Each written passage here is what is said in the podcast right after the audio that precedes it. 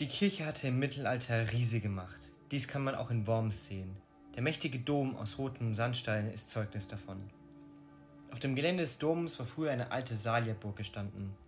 Ab 1002 errichtete Bischof Burkhard von Worms dann eine Stiftskirche. Es handelte sich damals um eine dreischiffige romanische Basilika mit zwei runden Türmen im Westen. Die Türme erhielten Dächer im byzantinischen Stil der Jerusalemer Grabeskirche. Nördlich der Kirche entstanden die Stiftsgebäude mit einem gotischen Kreuzgang. 1689 wurde die Kirche im Pfälzischen Erbfolgekrieg zerstört und Anfang des 18. Jahrhunderts als barocke Saalkirche wieder aufgebaut.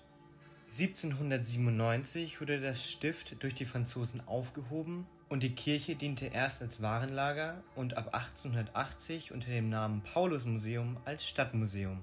1929 wurde sie Klosterkirche der Dominikaner. Im Zweiten Weltkrieg wurde die Kirche durch Luftangriffe stark beschädigt und die barocken Deckengemälde zerstört. 1947 war sie wiederhergestellt und 1999 wurde sie gründlich renoviert. Wie der Dom heute von innen und von außen aussieht, haben wir uns angeschaut. Also wir sind hier jetzt außen äh, vom, beim Dom zu Worms und ist. Fällt erstmal auf, dass er erstaunlich kleine Türme hat. Stimmt, im Vergleich zu proportional weder hoch noch besonders vom Radius her groß. Ja, ja. Ja, ja aber er ist auch lang. Ich glaube, das mhm. sieht man auch innen drin dann ja, gut, äh, dass er richtig, richtig lang ist. Ähm, und ja, dieses Oktogon, ich glaube, das ist auch typisch. Der Dom in Aachen hat ja auch, ist auch ein Oktogon. Mhm. Und logischerweise ist er ein Kreuz. Also ich meine, äh, ist halt eine Kirche. Aber man sieht auch, ja, man sieht auch links, äh, wenn man dann vorm Dom steht, ist dann so ein kleines gotisches Anbau. Ich glaube, das ist die Nikolauskirche. Genau. Und äh, genau, da kann man links auch reingehen. Da ist so ein kleiner Garten mit so, so Thymian und Lavendel drinnen. Äh, ja. ja, aber ansonsten, ich meine, der Dom ist ja schon sehr rot. Also im Vergleich zu anderen so Backsteinen, die sind ja mehr so gelblich oder bräunlich und der ist schon sehr, sehr Sieht rot. Sieht auch von außen betrachtet, dass da mal noch ein paar Anbauten waren, ja, die ja. jetzt nicht mehr stehen. In, Im Dom wird dann auch ein äh, Modell sein, wie das früher der ganze Komplex ausgesehen hat. Der war zwar viel größer, hm. ähm, also nicht der Dom, aber mit Hofhaltung, Areal, so mit Hofhaltung, ja. ja, so eine Art. Noch weitere Kirchen und äh, Gebäuden. Ähm, ansonsten war es eigentlich schon. Und von außen ist er ja schon ganz schön rot, der Dom. Aber von innen ist er nicht weniger rot, oder? Ja, ein bisschen so blass rötlich, oder? So ja. rot würde ich jetzt nicht direkt sagen. Ein bisschen rosa vielleicht. Das ist so, so ein ganz dunkles Rosa. So, so burgund, aber nicht ein bisschen heller. Also so blasser. Blass Was kannst du den Burgundern? Ja, stimmt. äh, nee, aber es ist, ja, also für mich ist es, glaube ich, die erste romanische Kirche, zumindest in dieser Größenordnung, wo ich bin, der erste romanische Dom. Mhm. Aber ich muss sagen, so unterschiedlich zu anderen, äh, also wenn ich zum Beispiel im Bamberger Dom mir das vorstelle, also ich finde, das sieht schon sehr ähnlich aus. Man hat sehr große Bögen, sehr hohe Bögen. Es ist auch recht dunkel hier drin, wenn man so äh, vergleicht mit anderen Kirchen. Mhm. Es ist hier schon ziemlich dunkel. Ich meine, es ist ja auch romanisch. Romanische Kirchen haben kleinere Fenster. Und ähm, ja, die ganzen Kreuzbalken da oben, das ist schon sehr, ja, also schon beeindruckend. Auch die, die Dicke von den ganzen äh, Säulen ist schon, ist schon so burghaftartig, wie das halt bei der romanischen Kirche auch typisch ist. Aber man hat auch ganz viele barocke ähm, ja, Einbauten. Also der Altar und die Kanzel, die sind alle aus, also aus dem Barock anscheinend. Oder offensichtlich. Und dann auch aus Marmor und Gold und Schwarz und Rot. Und es ist schon sehr prächtig. Aber ich finde, das passt immer noch sehr gut zu der ganzen anderen, ja, zu der Architektur des Gebäudes, oder? Auf jeden Fall ist schon so eingebaut, dass es passt. Aber was auch noch auffällt, wir haben jetzt nicht nur einen großen prächtigen Altar, sondern wenn du mal hinter dich schaust, ja. haben wir auch einen kleinen, eher schlichten Altar. Mhm. Das ist tatsächlich auch die Schöpfung, Schöpfungsgeschichte, die da am Bild äh, abgebildet ist. Und davor ist der Erbauer des ähm, Doms, also ähm, praktisch der Großaltar und auf der anderen Seite ist der Bischof Burchard be begraben, der den Wormser Dom erbaut hat. Wer unter dem großen Altar begraben ist, ist die Gruft der Salier, wo Mhm. die Ahnen des Kaisers Konrad II. begraben sind. Mhm. Die sind also vor 1000 gestorben, oder die meisten zumindest. Das heißt, die liegen ja ganz schön lange und waren da vorhin drin. Das ist schon ein sehr komisches Gefühl, wenn man sich vorstellt. Der eine ist zum Beispiel in der Schlacht gestorben. Auf dem Lechfeld ist eine ganz bekannte Schlacht. Ja. Und das müssen ganz andere Lebensrealitäten sein. Die liegen da einfach. in Und- Steinsägen. Ja, und seit tausend Jahren gehen da Leute rein und schauen die, die Gesärge an. Und wahrscheinlich in tausend Jahren immer noch. Das wäre cool, weil dann können wir eine DNA-Analyse machen. oder irgendwelche anderen Sachen, was die alle- alles gegessen haben oder so. Ja, ja. ja und in den Seitenschiffen sind ja auch verschiedene Altäre und ja, weitere. Wir sind so. Da ist auch eine Nikolaikirche, äh, Nik Mhm. St. Nikolauskirche. Ich glaube, der Kapelle, oder? Äh, Kapelle, stimmt, Ki- Kapelle. Und die ist sehr gotisch. Also das da merkt man schon, also wenn schon Anbau. ein gotischer Anbau, ja, ja. Und das ist schon, schon krass. Irgendwie, das ist auch wieder eine ganz andere, ein ganz anderes Feeling tatsächlich. Mhm. Ähm, aber ja, ich meine, ansonsten war das war's das mit der Kirche hier.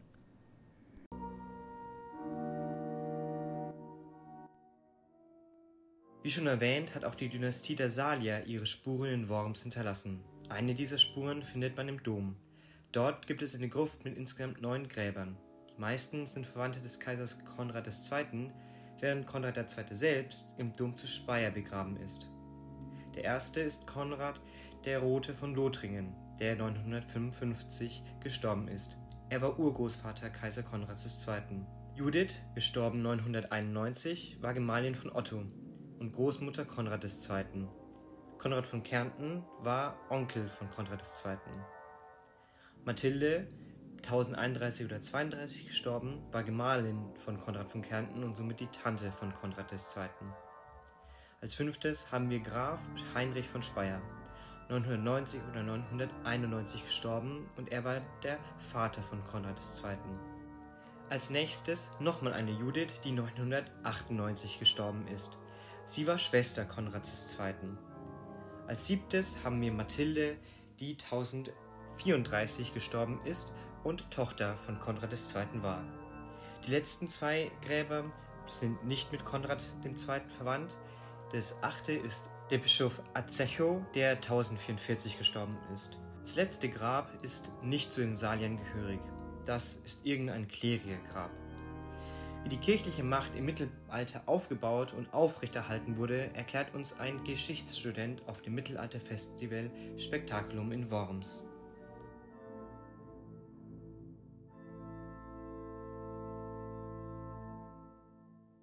In erster Linie eben auch ähm, die, die, äh, die, den wirklich lokalen Level hat man sich eben angeschaut und eben die, äh, die, wie war's, die lokale Pfarrei als das erfolgreichste äh, Organisationsformat des Mittelalters bezeichnet. Okay. So. Und äh, warum ist das so? Weil es in jedem Kuhdorf eine, eine Pfarrei gab. Mehrere. Du hast, man, muss, man muss sich einfach mal eine, eine Karte, eine x-beliebige Karte von irgendeinem gottverlassenen Landstrich anschauen. Und du wirst sehen, dass jedes Nest, das damals vielleicht 30, Ki- äh, 30 Einwohner hatte, ein, wenn nicht mehrere Kirchen hatte. krass. Ich meine, das erklärt, So. warum jede scheiß äh, Dorf wirklich. Warum es die noch gibt? Ja, warum es die noch gibt. Nicht nur, nicht, nur, nicht nur das. Die meisten, die ja jetzt noch stehen, gehen ja überhaupt nicht ins Mittelalter zurück. Das sind ja meistens neuzeitliche Bauten Ja. oder so. Weil die meisten sind hier ja nicht erhalten. Du musst ja nur nach Worms schauen. So, ne, da hast man ja. Ähm, mal sehen, das war die, die Markuskirche, wenn ich mich nicht täusche, diese ganz schlichte. So, die, die geht ja ins boah, 8. oder 11. Jahrhundert zurück.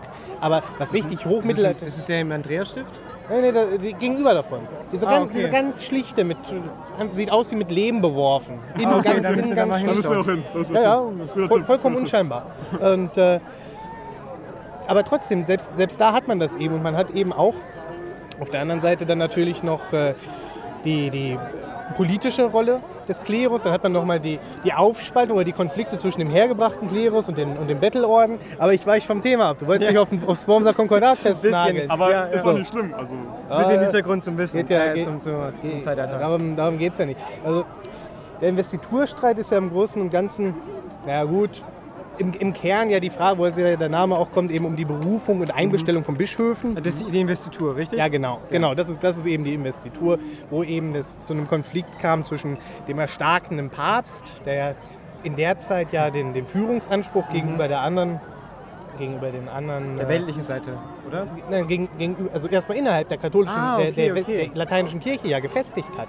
Bis dahin hatte man es ja so, dass eigentlich bis ins 9., 10. Jahrhundert hinein der Bischof von Rom, also was wir heute den Papst nennen, Mhm. zwar ein hochrangiger Bischof war, aber dem von Jerusalem, Antioch etc. etc. gleichgestellt war. Ja. Echt? Ja, ja. Das Problem war dann eben, beziehungsweise was heißt, was heißt Problem? Ähm, es gab eben eine Entwicklung darin, dass sich der, der, der Bischof von Rom eben immer weiter profiliert und immer weiter diese Führungsrolle als Nachfolger Petri eben deutlich gemacht hat. Und der, der, der Investiturstreit ist quasi so der Höhepunkt dieses äh, starken Machtanspruchs, den du eben zwischen dem, dem Kaiser auf der einen Seite hoppala, und äh, dem Papst auf der anderen Seite eben hast. So. Aber man darf es natürlich nicht so einfach machen und sagen, äh, diese rund 100 Jahre an Konflikt zwischen geistlicher und weltlicher Herrschaft geht nur darauf zurück. Aber es war eben ein großer und nicht zuletzt auch namensgebender Konflikt.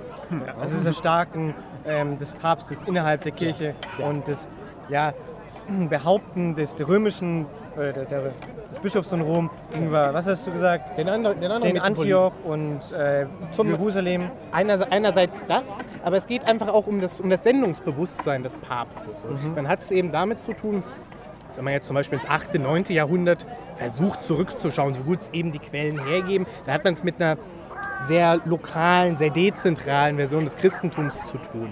Ne, Also wenn man sich zum Beispiel anschaut, die Missionierung Deutschlands zum Beispiel, so, da hatte der Papst herzlich wenig zu tun. Die Missionare, die hier missioniert haben, die kamen größtenteils aus England, Schottland und Irland. So. Hat es deswegen der Kaiser vielleicht auch einfacher, äh, die Investitur dann zu vollziehen? Weil ich meine, wenn der äh, Papst wirklich Macht hätte, das zu verhindern, Na, hätte hat er es ja gemacht. Damals er hatte er es ja.